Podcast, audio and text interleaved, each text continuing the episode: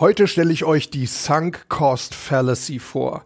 Investment-Experten unter euch kennen die vielleicht schon, weil sie sie möglicherweise schon einiges an Geld gekostet hat. Aber auch alle anderen von euch sollten sie kennenlernen, denn das kann euch in Zukunft viel Zeit, Enttäuschungen und hätte wäre wenns sparen. Also bleibt dran.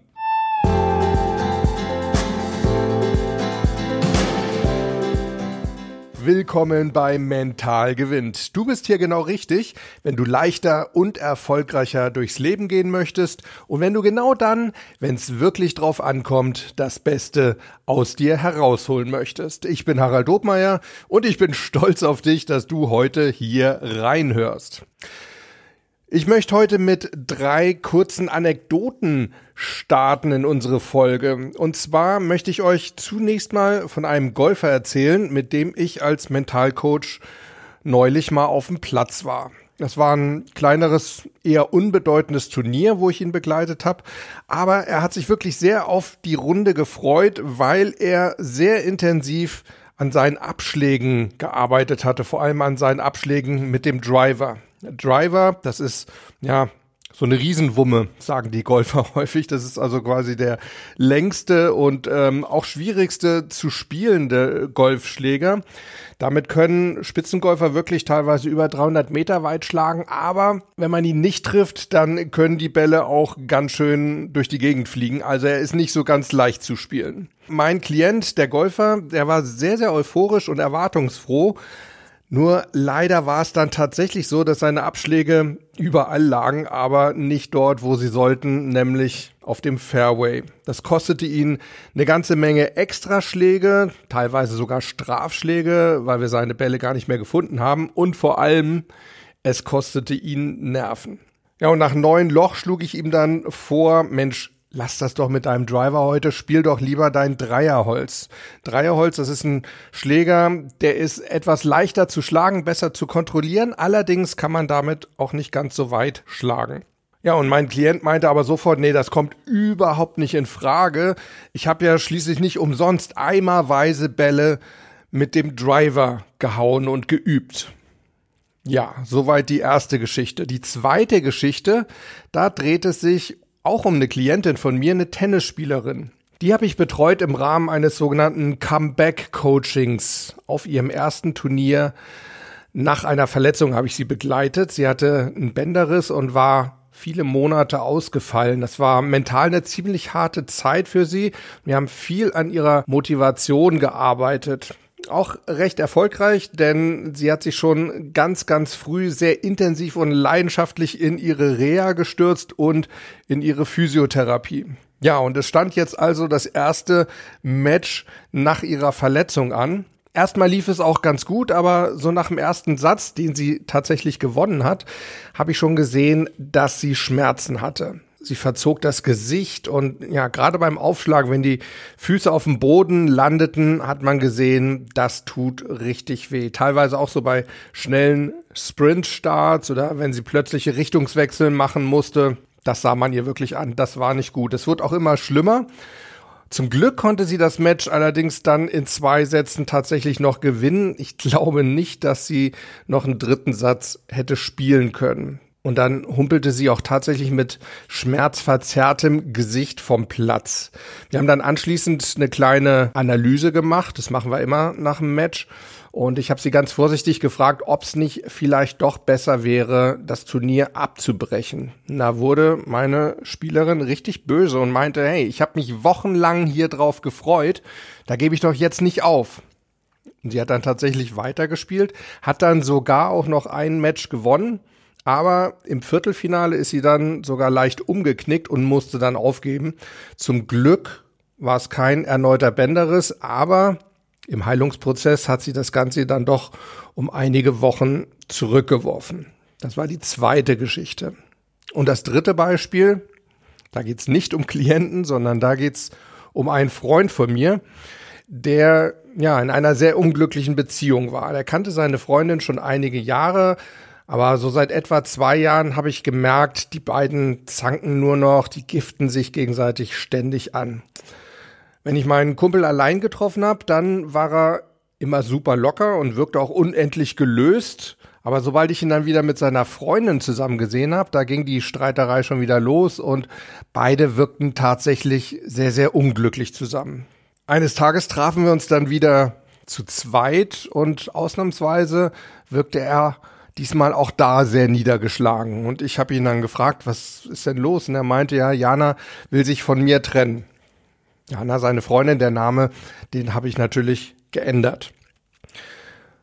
Und ich habe ihm dann ganz vorsichtig versucht beizubringen, dass es ja vielleicht auch gar keine so schlechte Idee ist. Ich habe ihm gesagt, Mensch, mir ist das aufgefallen, dass ihr in letzter Zeit ohnehin schon viel streitet und beide eigentlich nicht mehr wirklich glücklich wirkt. Und ich habe das Gefühl, dass du, wenn du nicht mit Jana zusammen bist, eigentlich die Zeit ziemlich genießt und dass du dann auch lockerer und fröhlich bist, eigentlich so wie ich dich von früher kenne. Mensch, vielleicht solltet ihr das wirklich mal in Betracht ziehen. Aber mein Kumpel meinte dann gleich ganz entschieden, nein, auf keinen Fall gebe ich sie so einfach auf. Wir haben jetzt sechs Jahre lang so viel Scheiße zusammen durchgemacht, ähm, haben so sehr an unserer Beziehung gearbeitet, sowas schmeißt man doch nicht einfach weg. Ja, das war meine dritte Geschichte. Und vielleicht erkennt ihr schon so ein bisschen den roten Faden, der sich durch die drei Geschichten zieht. Ja, sowohl der Golfer als auch die Tennisspielerin als auch mein Kumpel, alle drei weichen vom Hier und Jetzt ab in die Vergangenheit auf eine ganz bestimmte Art und Weise, denn sie halten zu sehr an der Vergangenheit fest. Und dieses Phänomen, das nennt man Sunk Cost Fallacy. Oder übersetzt, das ist der Irrtum der versunkenen Kosten. Das ist ein Phänomen, das kennt man eigentlich aus der Finanzwirtschaft. Also stellt euch vor, ihr kauft eine Aktie für 10 Euro und in den Folgemonaten oder Folgejahren verliert diese Aktie kontinuierlich an Wert. Es sind erst 59, dann 9, dann 8, dann 57, dann irgendwann 6 und so weiter. Es ist auf jeden Fall abzusehen, das wird nichts mehr. Ja, und trotzdem verkaufen viele Anleger in so einer Situation nicht. Warum? Ja, weil sie ja so viel Geld für diese Aktie bezahlt haben. Sie haben ja irgendwann mal 10 Euro bezahlt. Dann können sie das doch jetzt nicht für 5 Euro einfach so verkaufen. Das Problem an der Sache ist, solche Anleger, die treffen ihre Entscheidung, ob sie ein Wertpapier weiter halten oder es abstoßen sollen, eben nicht auf der Basis der aktuellen Performance der Aktie, also dem aktuellen Wert, sondern auf Basis des Einstandspreises, des Preises, den Sie irgendwann mal bezahlt haben, dessen, was Sie bislang schon in diese Aktie investiert haben. Und genau so ist das eigentlich auch mit dem Golfer, mit der Tennisspielerin und auch mit meinem Kumpel. Der Golfer, der sieht nur das harte Training, das er eben in seine Driverschläge schon investiert hat. Er sieht aber nicht die Tatsache, dass diese Abschläge ihn im Moment, gerade jetzt, eine gute Runde kosten. Und die Tennisspielerin, die sieht nur die ganze Vorfreude, die sie jetzt wirklich Wochen oder vielleicht sogar Monate lang hatte beim Gedanken an ihr Comeback. Und diese ganze Vorfreude, die wäre ja im Nachhinein jetzt völlig unbegründet, wenn sie das Turnier einfach abbricht. Sie sieht aber nicht, dass sie sich durch das Weiterspielen eigentlich nur noch mehr schadet. Ja, und mein Kumpel, der sieht auch nur seine ganze harte Beziehungsarbeit der letzten sechs Jahre. Und das wertet er im Endeffekt höher als sein aktuell unglückliches Leben. Obwohl er eigentlich nicht wirklich eine Aussicht hat, dass seine Aktien bei seiner Freundin irgendwann mal wieder besser stehen.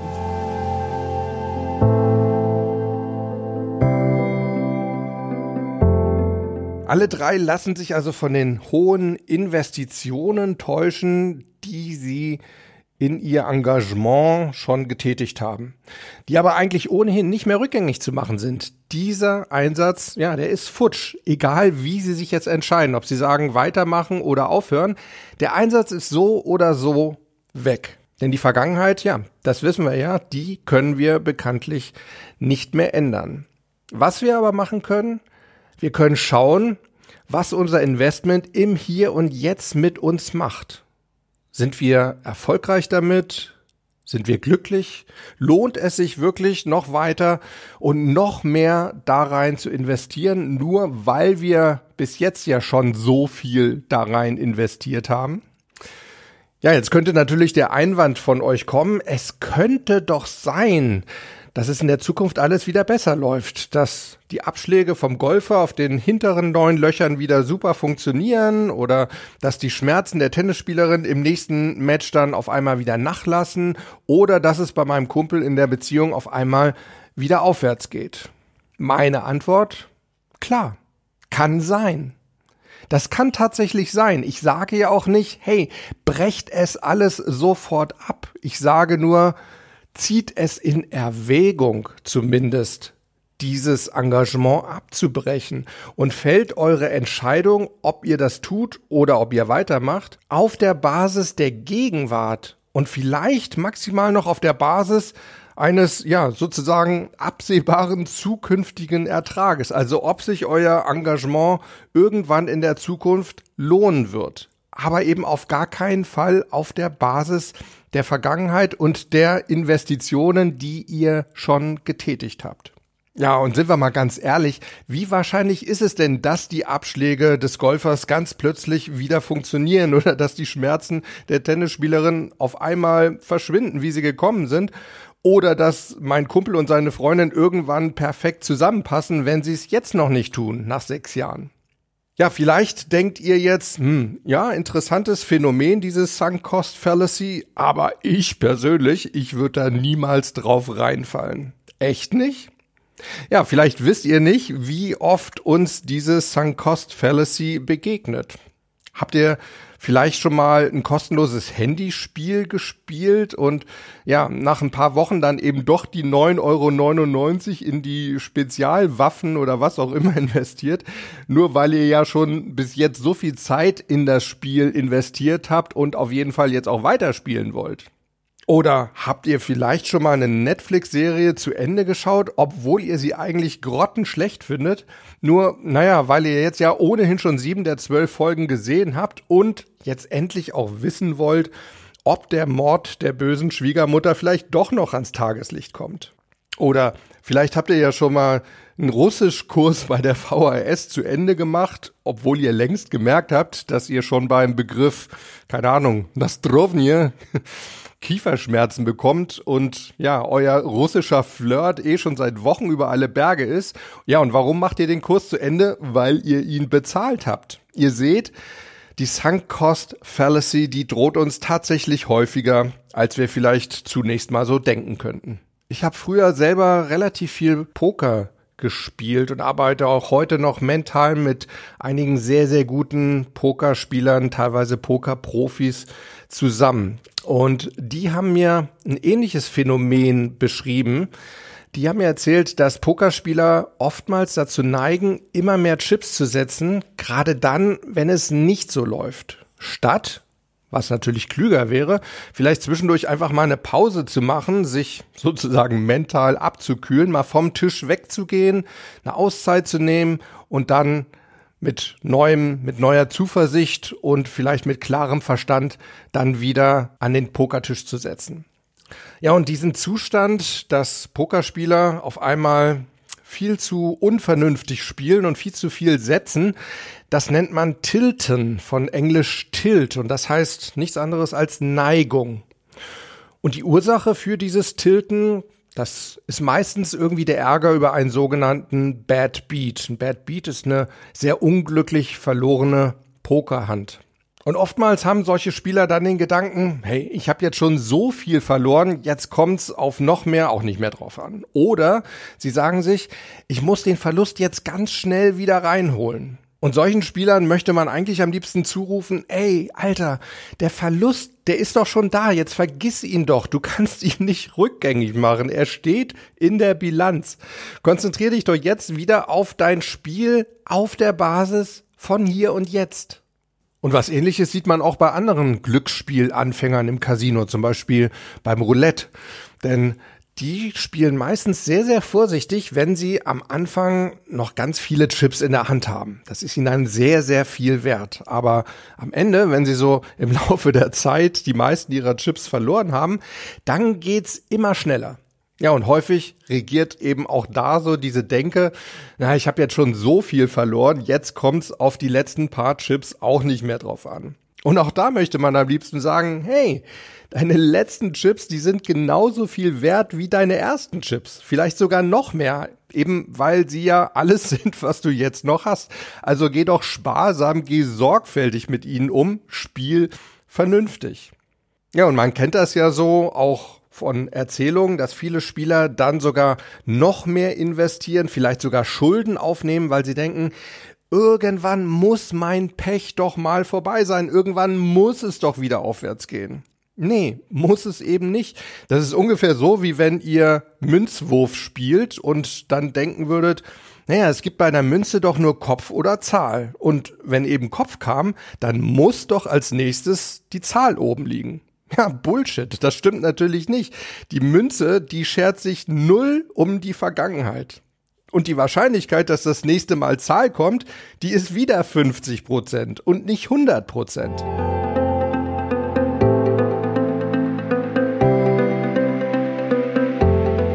Aber lasst uns doch mal zurückkommen zur Sunk Cost Fallacy, also zu diesem Trugschluss, dass hohe Investitionen in der Vergangenheit es nicht sinnvoll erscheinen lassen, aus einem erfolglosen Vorhaben auszusteigen. Denn hohe Investitionen, die haben noch einen weiteren Nachteil. Sie steigern unsere eigenen Erwartungen ins Unermessliche. Nehmen wir mal wieder so ein Golferbeispiel.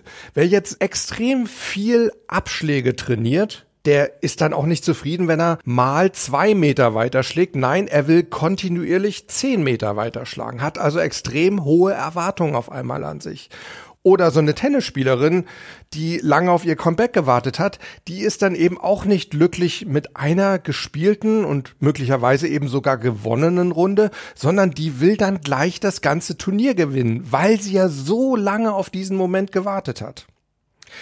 Erwartungen steigen also mit unseren Investitionen. Und wenn unsere Erwartungen steigen, dann steigt eben auch der Erwartungsdruck. Druck ist generell mal gar nicht so schlecht, denn der kann uns durchaus nach vorne pushen. Aber eben nur bis zu einem gewissen Punkt und ab da, wenn wir diesen Punkt überschreiten oder wenn der Druck diesen Punkt überschreitet, dann drückt er uns eher nach unten, ist also hinderlich. Und beim Gedanken an hohe Investitionen in der Vergangenheit und eben dadurch hohe Erwartungen steigt unser Druck extrem schnell über den optimalen Druckpunkt hinaus und dadurch ist unser Scheitern dann noch wahrscheinlicher. Deshalb mein ganz dringender Appell für solche Situationen an euch vergesst die Vergangenheit und all die Arbeit und Zeit und Schmerzen und was auch immer ihr in euer Engagement bislang schon investiert habt. Denn das ist so oder so unwiederbringlich weg, das werdet ihr niemals wiederbekommen. Fokussiert euch stattdessen darauf, was euch euer Engagement hier und jetzt bringt und allerhöchstens macht euch noch Gedanken, was es euch in der Zukunft bringen wird. Aber die Sache bei Zukunftsentscheidungen ist die, die fallen wir natürlich immer auf Basis von Unsicherheit. Denn ja, keiner von uns kann wirklich sicher in die Zukunft schauen. Daher meine Empfehlung, fällt eure Entscheidung auf der Basis des heutigen Potenzials eines Engagements und nicht auf der Basis von bislang bereits entstandenen Kosten. Lasst die Vergangenheit komplett außen vor. Sie hat auf die Gegenwart und auf die Zukunft eures Engagements keinerlei Einfluss mehr. Ja, Leute, wenn euch diese Folge gefallen hat oder wenn ihr das Gefühl habt, hm, das könnte mir für die Zukunft einiges an Ärger ersparen, dann nehmt euch doch bitte zwei oder drei Minuten Zeit und schreibt Mental gewinnt eine kurze Rezension, möglichst eine 5-Sterne-Rezension auf iTunes oder bei Apple Podcasts. Ja, und ansonsten würden mich noch sehr eure Meinung und eure Erfahrungen interessieren. Habt ihr denn schon mal irgendeine Sache losgelassen, obwohl ihr schon viel in sie investiert hattet? Und ja, welche versunkenen Kosten, welche Sunk Costs gibt's denn möglicherweise in eurem aktuellen Leben, an die ihr euch nach wie vor klammert? Erzählt mir doch davon auf der Podcast Mailbox, die ihr anrufen könnt unter der Nummer 06173 608 4806. Ich wiederhole nochmal 06173 608 4806 oder schreibt es in die Kommentare unter die Shownotes auf mentalgewinnt.de. Bei YouTube könnt ihr das direkt in die Kommentare unter diese Folge schreiben oder weitere Möglichkeit, ihr schreibt mir eine E-Mail an info at mentalgewinnt.de. Also Leute, vergesst eure Kosten in der Vergangenheit, bewertet die Gegenwart, aber vor allem bleibt Gewinner. Bis zum nächsten Mal. Ciao.